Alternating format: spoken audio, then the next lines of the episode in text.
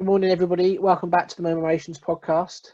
Today I'm joined by my colleague, Ramona Slusarczyk. Good morning, Ramona.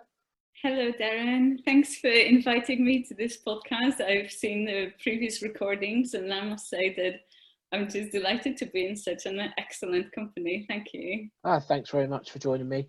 Um, for people who don't know Ramona, um, Ramona's a colleague of mine in Media Culture Heritage at Newcastle University, and she works in the PR team, teaching public relations, media and public relations. And Ramona studied with us. She did her MA with us uh, quite a few years ago now, and after a few years working in the world of PR, came back to us to start, uh, to, to to to join the team as a lecturer. And it's a real pleasure to have us have her working with us, and she's got some fascinating stories to share today. So, um, Ramona, do do you just in addition to my waffle, do you want to give everybody a bit of a clearer picture of who you are, what you do, what your background is, what you've done so far? Um, sure, thank you. Um, so, like you said, uh, I'm a product of Newcastle University. I'm the product of the course that now I'm teaching. Um, so, I graduated from Newcastle University, but before that happened, um, I spent some time in Vietnam. I took a year gap, and that was meant to be, well, as the name suggests, just a year gap, but I just, I really love the country. And um, I extended my year gap. So um, it's not something that I recommend to students. So if there are any students listening to this, do as I say, not as I do. Uh, but that actually gave me an idea of what public relations in Vietnam was like. And it inspired me to write my dissertation on that. The broader question I was going to ask is why study public relations um, uh, as an academic field and why study public relations from critical perspectives? Why is it important and how can you sort of tell some of the listeners who perhaps don't necessarily study public relations but will have heard of it as a term um, what why is it important and how can we think about it in relation to current events and things that are going on in the world at the moment well i think the current events clearly show us how vital communication is yeah. uh, for any organization, whether it's it's a government, uh, whether it's a commercial entity. Uh, we we all received emails from supermarkets telling us at the beginning of the pandemic how we how we should behave in shops, what we can do, what we can't, can we visit with others or not. This is all effective communication.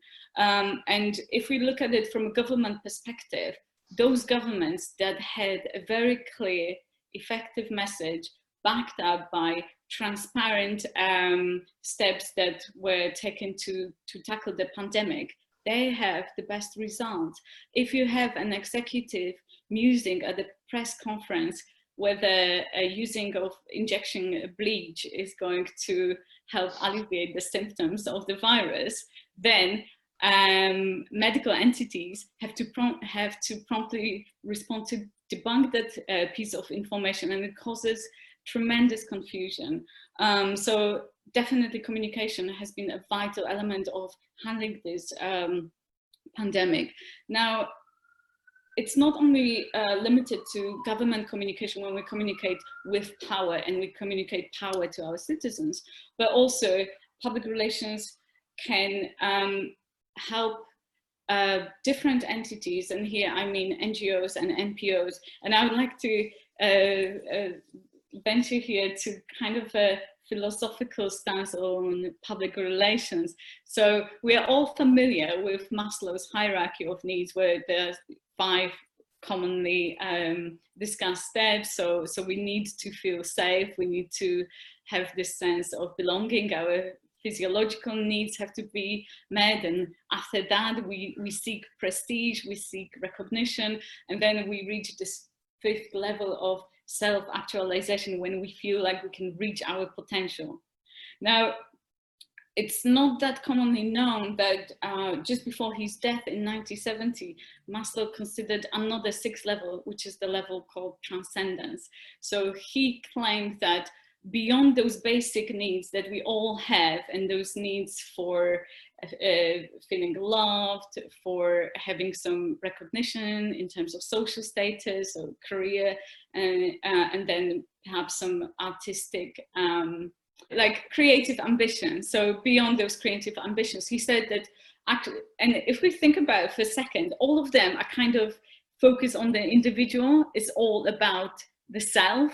So what we need uh, for us. But he came up with the sixth level, which is self-transcendence, which is beyond oneself. And this is something that I see really appeals to young people. And that's something that, uh, speaking humorously, PR can lead you. So PR can lead you to self-transcendence. What I mean by that is any campaign for an NGO, any campaign, any program um, designed to instigate a social change um, appeals to this need to feel connected with uh, other people around the globe.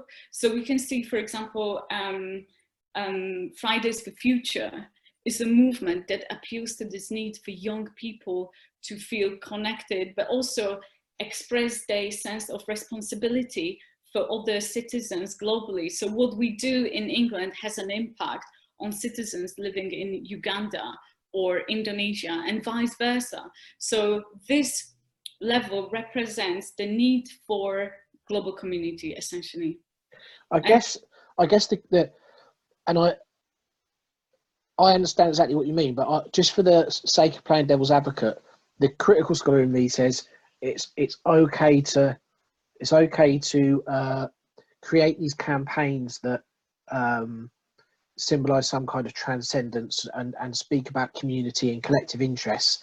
But if if if the people creating and you, you would you'll be very very familiar with this this criticism, if the companies um, creating those campaigns are not actually behaving in that manner themselves mm. behind the the the public image or the persona of their leaders or business or whatever, um, then actually this just becomes this just becomes a marketing tool that can create a particular image for a company whilst actually in, in reality they're not they're not following any of those values themselves well this is a very valid point and that's definitely not something that we teach our students. There's a term for that. Go, go and go and do some trickery and mislead people and tell them you're really nice once you don't pay the so, so what you were talking about is greenwashing. Yes. And many organizations engage in that. And um, what we teach our students is that, well, it, it's unethical, it creates damage to the society at large, but also not only to the, let's say, reputation of those organizations that get find out eventually, because they always will get find out, but also it undermines our profession. And the problem for the PR profession is that it's a relatively new profession as well as a discipline. So we try to instill uh, in our students the sense of responsibility for upholding the standards and those standards are related to integrity, honesty, and those are things that um, very often get compromised, particularly in terms of political communication. So if we think about like the last general election in the UK, where we had those instances of one party establishing or just changing the name of the uh, Twitter account. So it appeared there was an objective voice where it wasn't.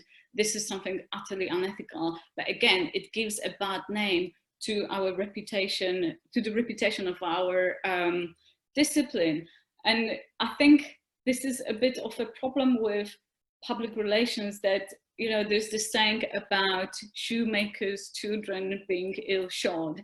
And it's the same case with public relations. I think as an industry, but also a discipline, we need to make more effort in promoting the the the I don't want to say good side of PR because there should be only good side. There should be only this ethical side of PR, but it's like as in you know sensational journalism, we have this dark side of PR, which is basically based around spin.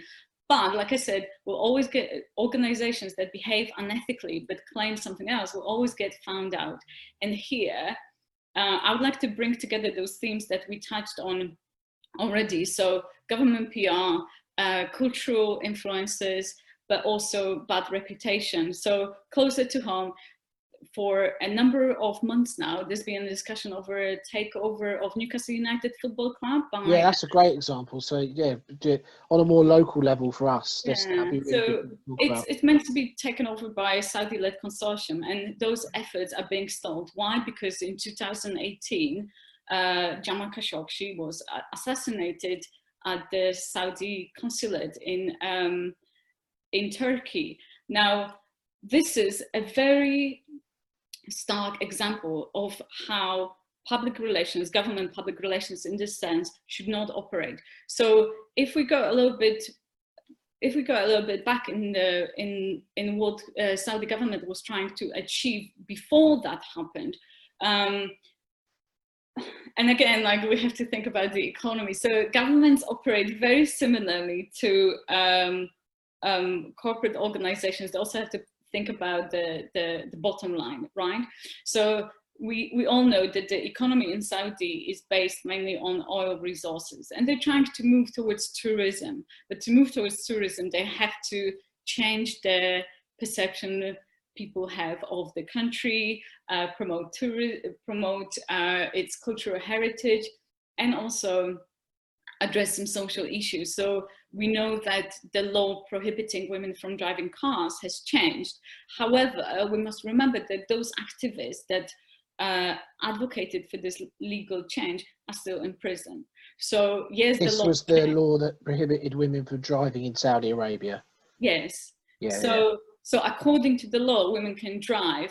Whether now. this is the case on a practical level um, we, we can't really say that it's been a, a massive success, but it did start a, an important social change.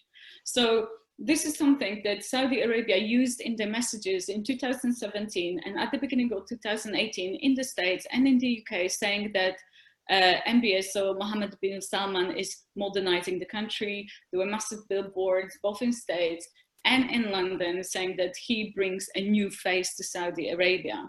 Now, uh, following that, visas for single female uh, visitors have been dropped um, and uh, unmarried couples can stay in hotels. So we can see that the country does something on the legislation level to encourage tourists to visit. However, we can't forget the, the murder of Jamal Khashoggi, which at first the government blatantly denied. This is a, an example of crisis communication, which, which we teach as well, what to do when things go wrong. Now, this is an extreme case of things going wrong. But when it was reported to the authorities by uh, Khashoggi's fiancé, the government in Saudi issued a statement saying this is this, those allegations are completely baseless. Uh, now we know that they weren't, and, and this is exactly what happened. He was murdered uh, and, uh, and a number of assassins were flown to Turkey because they knew that he was coming for his second visit to the consulate. So this really marred the reputation of the country itself on an international level. And I think this contributes to um, um, the controversies surrounding the takeover of Newcastle United Football Club, which I think now it's not going to happen because the Human Rights Watch and other international organization, uh, international organizations are trying to prevent that from happening. Why? Because this is this would be an example of sports washing. So a government in here we, we have it's a it's a government backed consortium trying to purchase uh, an entity in a foreign country, and that would obviously create a positive image for Saudi Arabia. And when I read local newspapers, quite I can't disagree with people saying that it will bring investment here. Uh, the football club needs to be needs some support. It's not going to come from within the UK. Well, this is debatable. So I understand that, but going through with this deal is basically giving the green light to Saudi um, kind of using this uh, takeover to kind of um, whitewash their reputation. Is it being very well publicly reported that it is it is being held up on a human rights basis? Is that is that something you you think, or is that something you know is going on? Because I, I keep being told that it's to do with copyright, uh, not copyright, uh, to do with um, piracy, piracy yeah, yeah, of. Saudi. There was a, a, a streaming in Qatar. Uh, so I know that this is one of the elements that is being used to persuade the Premier League not to okay that. Uh, but there's been a number of voices coming from journalists and human rights watch organizations saying that we can't allow that to happen because this is sports washing. And this is not the first time that we are uh, witnessing something like that.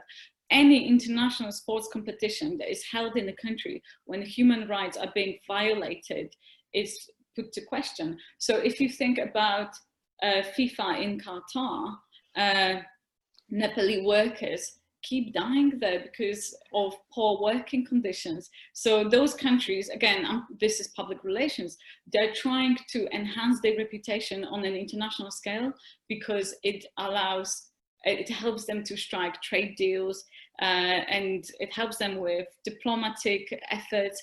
But because they, the work is not done on the ground level, so whatever they say is not backed up by what they do, this still has a negative impact on their reputation. And again, this is against the principles we teach our students, but we teach them those principles by looking at those international case studies. But this is a tension in, in public relations that's existed before the term public relations exist, uh, actually came about because propaganda was, I don't know if anybody's familiar, you're obviously familiar with Edward Bernays. Do you want to speak, yeah. tell people about the move from propaganda to PR? Or is the term PR the way that the, the term PR came about? Well, the term PR is, uh, well, I think it was in the 70s when there was over 400 definitions of public relations already.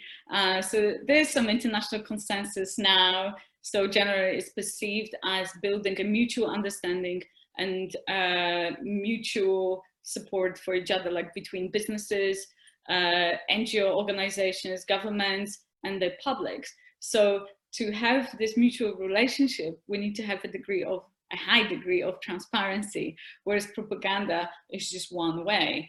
Um, now, the problem is that do people actually, this is the problem, and it's a massive problem. Do people actually want this mutual level of understanding? Do they want to learn about organizations or do they want to be told what to do? Mm. Uh, and this is why PR is practiced in very different ways in different countries. Um, so in most of authoritarian countries, it's very difficult to talk about PR if we look at the, what the government does because uh, information is being controlled, it's being censored. Uh, so there's this sense of manufacturing consent from side from the side of PR practitioners.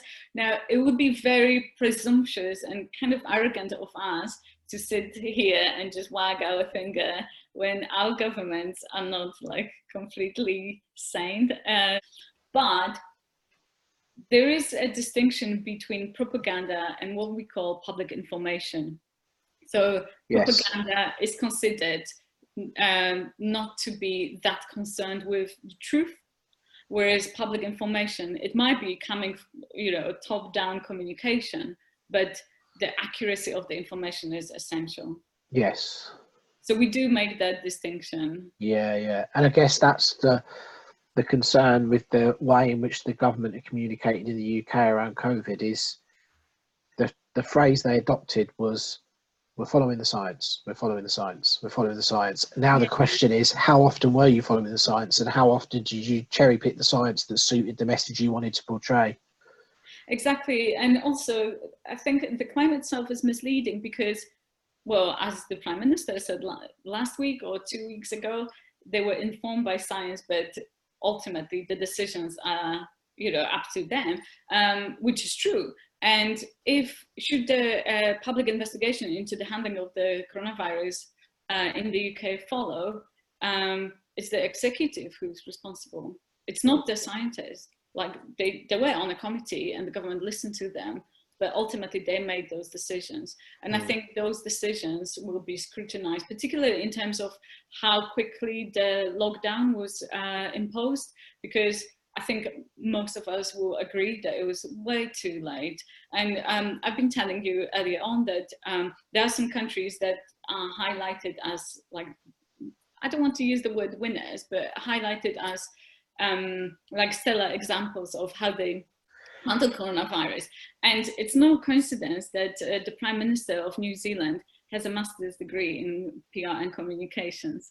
Uh, so the way uh, the messages they disseminated were very clear, very concise, but also she utilized effectively social media when she hosted those um, prime ministerial sessions from her bedroom and uh, responded to her citizens uh, in, in real life, which didn't happen here.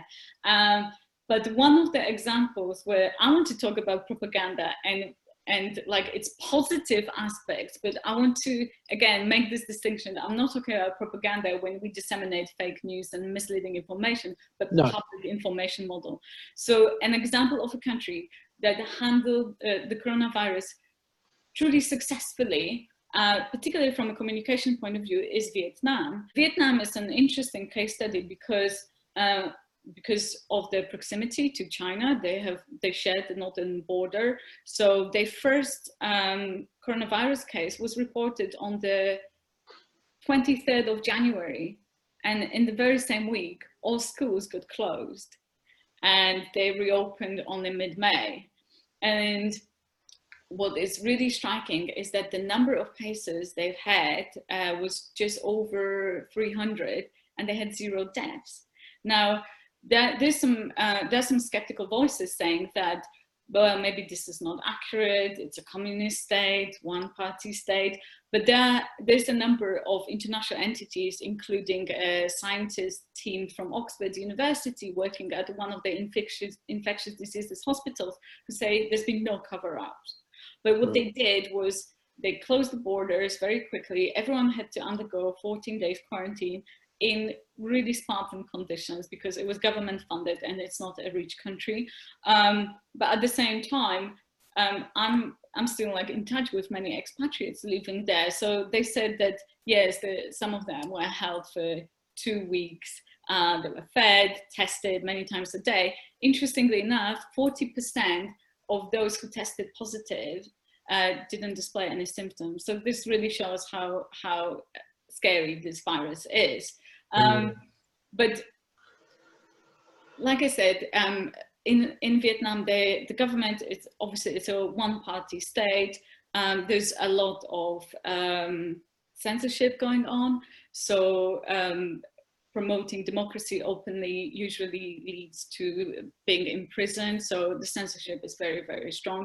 But the first thing people notice when they come to Vietnam is those massive propaganda billboards, and they always like display uh, a, a, selection, like a sample of the population. So we have a priest, even though the government is very op uh, opposed to uh, Christianity because of their history uh, and, and the very, there's quite a few uh, political sensitivities surrounding that. Um, there'll always be a farmer, there'll always be uh, a woman in a you know conical hat and white white dress, which is called ao dai. There'll be a factory worker and there'll be a white collar worker, and there'll be most likely Uncle Ho, so Ho Chi Minh, uh, looking at them from the cloud, and uh, everyone will have like the eyes and hands possibly raised uh, and there'll be this call to cultural revolution. So it's got this sense of kind of aesthetics from like the Soviet era. Right. But, but this is a very common vehicle of uh, communication that the government utilizes throughout the country. So those billboards are everywhere in city centers next to Louis Vuitton shops, as well as in small villages where you have farmers with uh, water buffaloes. So this is something that everyone is really familiar with. And the government utilized them for the to spread the messages about the coronavirus. Now, mind you, there was no nationwide lockdown uh, they had a very effective uh, track and trace system in place. So they only had local strict lockdowns. And there was this sense, uh, not only coming from those billboards, but from the messages the government issued that this is their patriotic duty to protect everyone else. So here we may talk about this cultural dimension of a society being considered as collectivist when we feel responsibility for all the members of our country, whereas in some Western countries it's so individualist that everyone says that those restrictions are affecting their liberties and mm. human rights and they're not going to wear face masks. Now the results are as we see. So for example, my colleagues in Vietnam who worked at the Australian University, which has a campus in Saigon, now post pictures of the classes resuming. There's no social distancing. They are surrounded by students, whereas we are planning for the whole academic year of socially distant uh, uh, partly delivered online modules. And I think yeah. I think uh, this public inquiry into the handling of uh, the pandemic here um, is going to to reveal something that I think we already sense uh, what the outcomes are going to be. Mm. It's going to be interesting, and how the public responses play out after that as well. Um, Absolutely. You can imagine and quite a polarized on this messages on this messages level. So we in PR we say that we need to be able to coin messages that that are understandable by the publics, and it's all about them being concise, transparent, and easy easily understood.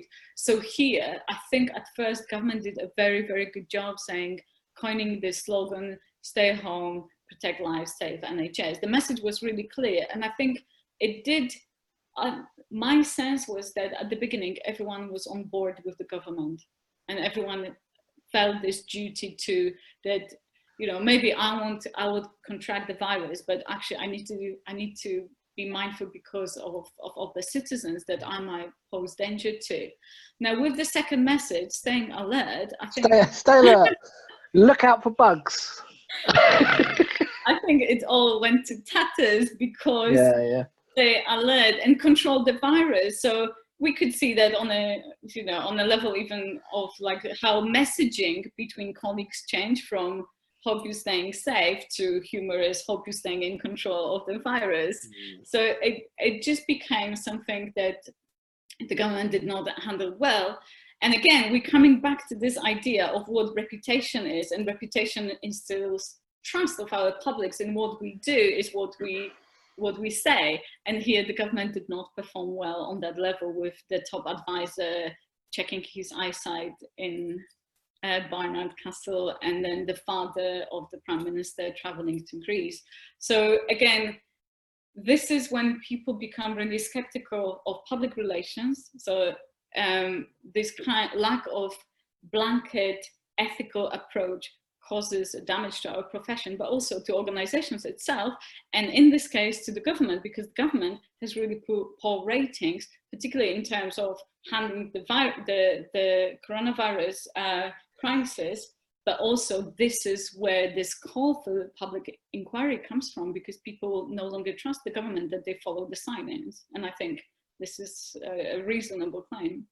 Yeah, I guess the added layer of complexity is social media as well, though, because there was, for all of the condemnation and criticism of um, Dominic Cummings in the press and amongst politicians and some parts of the public, other other parts of the public, it almost increased their support for him through through their sympathy for him and saying, well, those the press there are hypocrites, which in some cases they were, and the people outside his family home were hypocrites, which in, in, they were. Um, and also people who who decided they were loyal to this government and they're loyal to Dominic Cummings and other things that he stands for, actually just upped their game on social media and were like, "This is old news. Move on. You're just look, trying to look for mm. reasons to get rid of him." So it's this whole other world that we never used to really have to. Do you see, about. like when we talk about like marketing usually we say that this is the blood of the organization we mm. can sell things to people I would say that PR, uh, if, if we use this metaphor of, uh, of a body, is the conscience of the organization. So yeah. again, we need to make sure that the organization stands by what they preach, essentially. Uh, and here we can say, yes, some members of the public stood by Dominic Cummings and the Prime Minister, some opposed, but actually this whole additional crisis was unnecessary yes. and it created further divisions in the society. Yeah, yeah. And that's another concern that I keep keeps coming up in conversations, even on on this podcast, is, is polarization. Really, it's this the that breakdown of conversation and that that that binary way of thinking and a lack of um, that lack of kind of just valuing civilized conversation where people might actually disagree and mm. it can be okay to disagree but just this i'm entitled to my opinion and that's all that matters and that's it and you're either a bloody snowflake or you're an artsy or you know it's just this really divisive um this recurring and divisive kind of anger yeah. I guess I was talking to Karen the other week. It stems from fear. There's so many different things to fear that people are fearful of that I just think is driving an anger that's pulling so many of us further apart. Absolutely. So if you think about public relations and its efforts being around building mutual understanding and trust, I think this is uh, a very important discipline and a, and a profession, and it can be really, really rewarding. And now you just mentioned fear. So um, I'll, I'll, give an example of how public relations can make a huge change. And this is what students often find very, very rewarding. Um, so in the past, I had the opportunity to work on a health campaign and that was in Dubai and it was about cervical cancer. So if you think about running a campaign uh, like that in a, in a society that is very conservative and any connotations or to sex in messages are a big taboo. It's a no-no basically.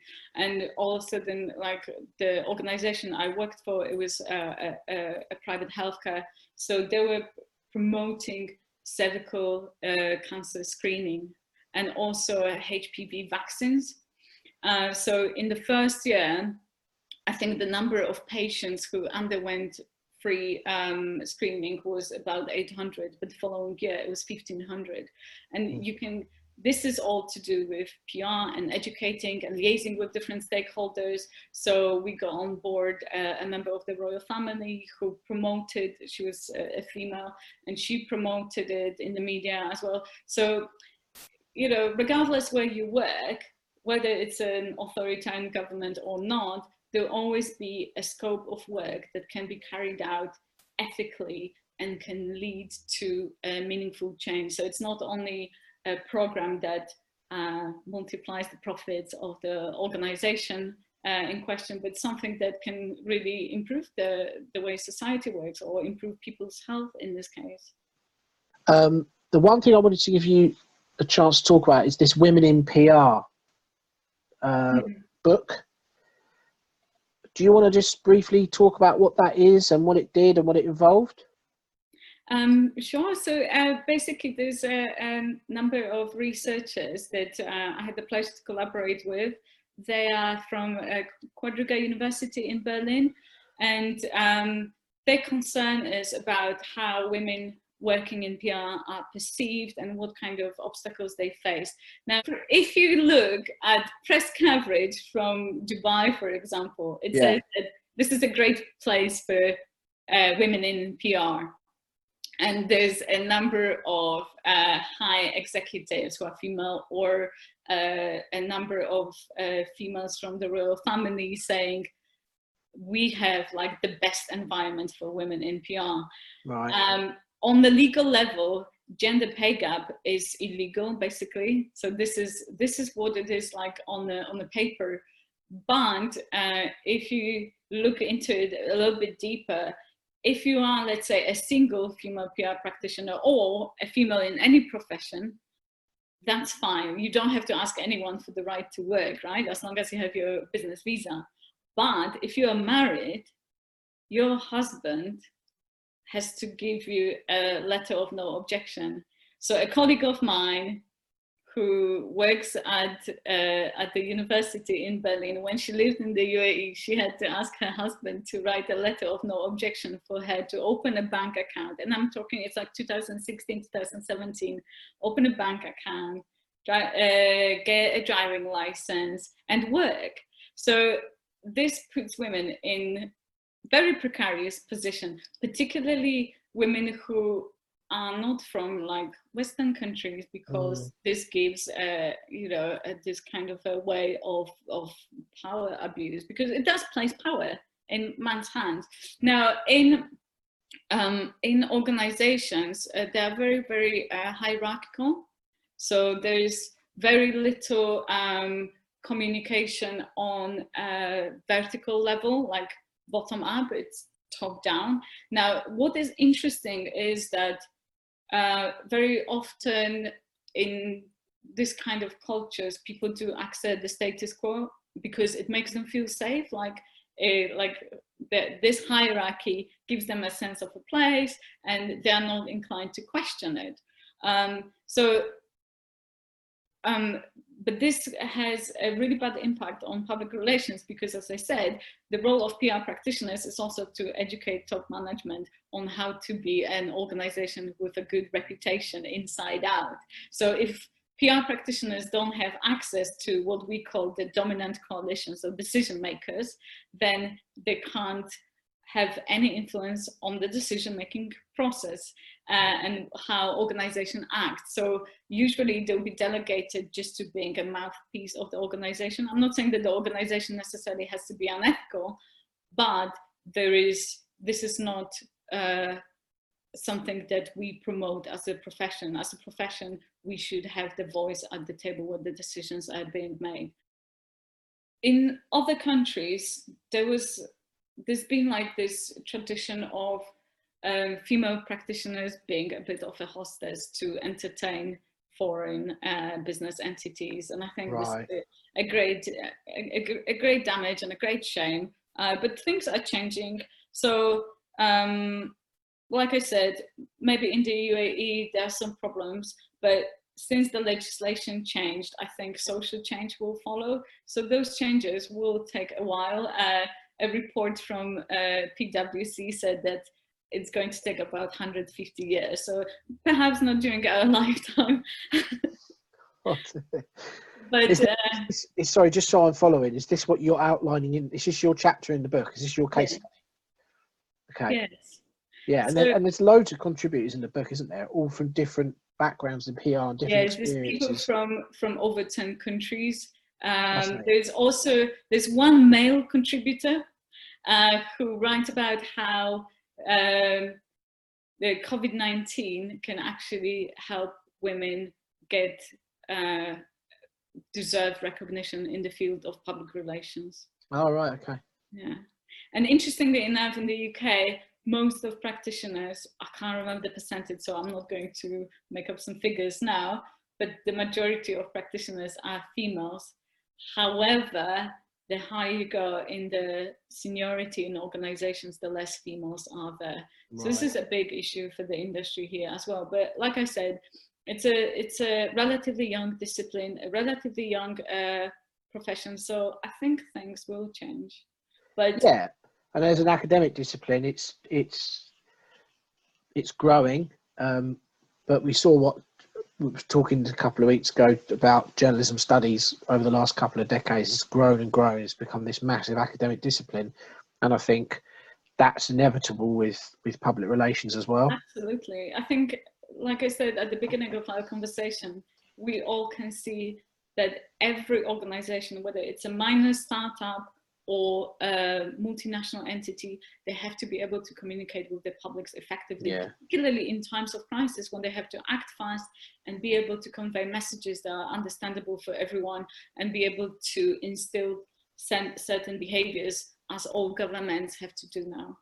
Yeah, I think that's a really important thing for, to take away from the conversation. Really, is that teaching public relations and understanding the importance of public relations being an ethical practice, but also using that ethical practice as a, as a critical lens to scrutinize public relations when it's not done well is the really kind of constructive way forward for the for the the industry and the academic discipline itself. So, um, okay, well, we're definitely out of time. Um, time flies by yeah, when you're talking PR. I didn't realise. but thank you very much for coming on, and thank you very much for being a brilliant colleague and also for making our students very happy when they come to the UK and study with us. Um, I know they have a very good experience on our programs, um, home students and international, and a large part of that's down to you. So thank you very much, and I hope people found your your uh, insights interesting today, and I'll speak to you again soon. Thank you. Thanks so much, Darren. Bye-bye. Okay, bye. Bye.